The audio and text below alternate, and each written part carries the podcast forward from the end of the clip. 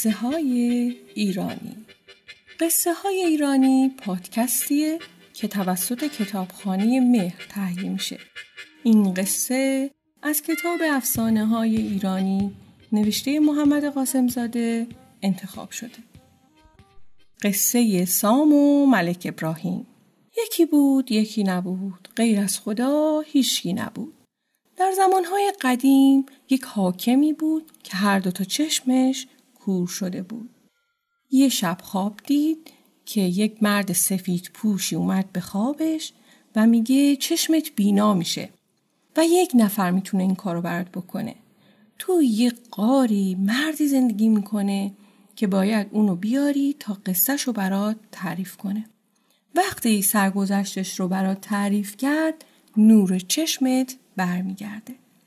حاکم از خواب بیدار شد و همین که آفتاب زد نوکری رو صدا کرد و براش تعریف کرد که دیشب چه خوابی دیده. زود روونش کرد تا بره و اون مردی که نشونش رو تو خواب بهش گفته بودن و پیدا کنه و بیاره. نوکر معطل نکرد و راه افتاد و رفت گشت و گشت. تمام قارهای کوه رو گشت و کسی رو پیدا نکرد. برگشت و به حاکم گفت هیچ که اونجا نبود. فقط گوشه یکی از قارها یه زنبیلی بود که توش مردی نشسته بود نه حرف می‌زد و نه به کسی نگاه می‌کرد. حاکم گفت برو همین آدم رو بیار. نوکره رفت و پیرمرد و با زنبیلش اوورد پیش حاکم. پیرمرد تا حاکم رو دید خنده کرد و گفت بالاخره پیدات کردم. دیویس ساله که منتظر چنین روزی هستم. حاکم از حرف اون حیرون و ماتمون اما پیرمرد معطل نکرد و شروع کرد به تعریف قصه خودش. گفت وقتی جوون بودم و پدر مادرم برام زنگ گرفتن شب عروسی تا زن آوردن تو هجله نه گذاشت و نه برداشت گفت من هوس گوشت آهو کردم. منم که برام ننگ بود خواسته زنم و اونم شب عروسی برآورده نکنم بلند شدم و پریدم پشت اسبم و رفتم شکار تا برای عروس گوشت آهو بیارم. رفتم و رفتم تا رسیدم به یه قلعه کوچیکی. دیدم جوونی جلوی در قلعه نشسته و آهوی کشت و دو شقش کرده. یه شقش رو به این جرز قلعه یه شقه دیگرش هم به اون جرز قلعه آویزون کرده. رفتم جلو و سلامی کردم و ازش پرسیدم جوون چت شده که اینطور زانوی غم بغل کردی و ناراحت نشستی؟ جوون گفت تو کاری به این کارا نداشته باش. گوشت آهویی که می‌خوای بردار و ببر. کاری از دست تو ساخته نیست. نمی‌تونی درد منو دوا کنی. من گفتم حالا بگو شاید تونستم کاری بکنم. بگو. جوون گفت اسم من ملک ابراهیمه. نامزدی داشتم که دختر عمون بود و عمو که حاکم بود دختر رو شوهر داد. فردا شب پنابندون و پس فردا شب عروسی. من گفتم اینکه کاری نداره. من نامزد تو برات میارم. فقط راه شهر رو نشونم بده. ملک ابراهیم گفت خب من که نمی‌تونم با تو بیام. عکس منو زدم به دروازه شهر. اما تو اگه می‌خوای این کارو بکنی باید از این کوه بری بالا. پس فردا شب می‌رسی. اما اگه از راه عادی بری شیش ماه راهه. بعد فکری کرد و گفت چون ممکنه راه رو گم کنی من تا نزدیکی شهر با تو میام. اینو گفت و رفت صد تا میختبیله و برد و گفت باید این میخا رو بکوبیم به سنگا و از سینه کوه بریم بالا. من یکی از میخا رو برداشتم و هرچی تقلا کردم دیدم اصلا به سنگ کوه نمیره. ملک ابراهیم گفت اینجوری می‌خوای دخترم برام بیاری؟ خنده ای کرد و میختبیله ها رو برداشت و گرفت. یکی یکی گذاشت روی سنگ کوه و با مشت محکم زد روی میخا و اونا راحت می‌رفتن تو سنگا و ما میخا رو گرفتیم و از کوه رفتیم بالا. خلاصه خودمون رو رسوندیم بالای کوه و از اون طرف سرازیر شدیم پایین و مدتی که راه رفتیم رسیدیم به زمین و دیدیم یک بابای کشاورز داره جالیز هندونش رو آب میده من رفتم جلو و گفتم برادر خسته نباشی چیزی برای خوردن داری؟ اون بابا گفت چرا ندارم؟ الان چیزی براتون میارم تا بخوریم همین که پشتش رو به ما کرد تا بره یه هندونه ای برامون بیاره با مش زدم پس کلش و بیهوشش کردم و رخت و لباسش رو در آوردم و پوشیدم و سرم و با آبیاری گرم کردم و ملک ابراهیمم رفت پشت یک سنگی قایم شد. بعد از اور که شد دیدم خونچه هایی رو آوردن تا ببرن خونه عروس. آخرین خونچه روی سر مردی بود که یک پاش میلنگید.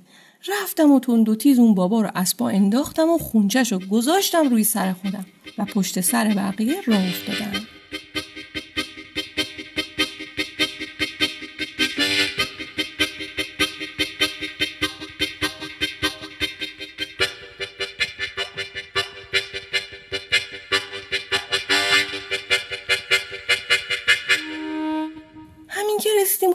عروس و خونچه ها رو تحویل کس و کار عروس دادیم. دیدم عجب شلوغ پلوغه.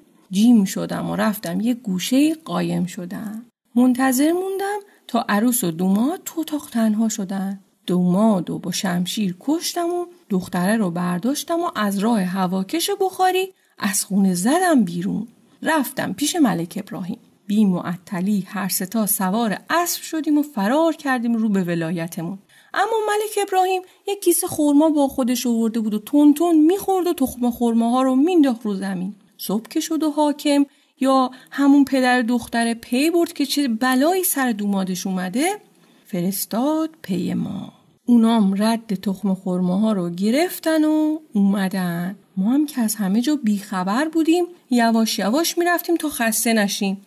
یه دفعه فهمیدیم لشکری از دور پیدا شده و دیگه نه راه پیش داریم و نه راه پس. ملک ابراهیم جلو رفت و تا جون داشت از اونا کشت و همین که خسته شد من رفتم.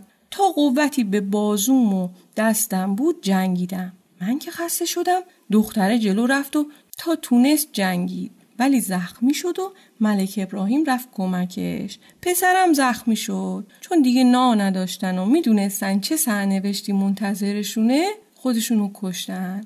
منم فرار کردم و رفتم و رفتم و یک دفعه دیدم رسیدم دم قلعه. یه شقه از گوشت آهو رو برداشتم و رفتم پیش زنم. زندگیمو می‌کردم ولی از ترس حاکم دلم آروم و قرار نداشت. این بود که رفتم توی قاری و اونجا قایم شدم. از اون وقت حالا من اونجا زندگی می‌کنم. حاکم از پیرمرد پرسید حالا تو جای اونا رو بلدی؟ پیرمرد گفت آره بلدم. ولی خیلی پیر شدم. نمی‌تونم تکون بخورم. حاکم گفت من قاری بلدم که اون مرد سفید پوش تو خواب نشونیشو به من یاد داده. حاکم اینو گفت و بلند شد و وضوع گرفت و دو رکت نماز خون. یک هو پیرمرد مچاله شده شد یک جوون سرزنده و رشید و برازنده. حاکم هم یک دفعه پی برد چشمش می‌تونه ببینه. خوشحال شد همدیگر رو بغل کردن و بوسیدن. حاکم از پیرمرد که حالا جوون شده بود پرسید راستی اسم تو چیه؟ مرد گفت اسمم سامه. سام و حاکم سوار اسب شدن و به تاخت را افتادن به طرفی که سام نشون داده بود. دیدن تخم خرماهایی که اون شب ریخته بودن همه شدن درخت خرما و شاخه هاشون سرازیر شده پایین. یکو رسیدن به جنازه های ملک ابراهیم و دخترموش دیدن با وجود اینکه این همه سال گذشته هنوز تازه موندن.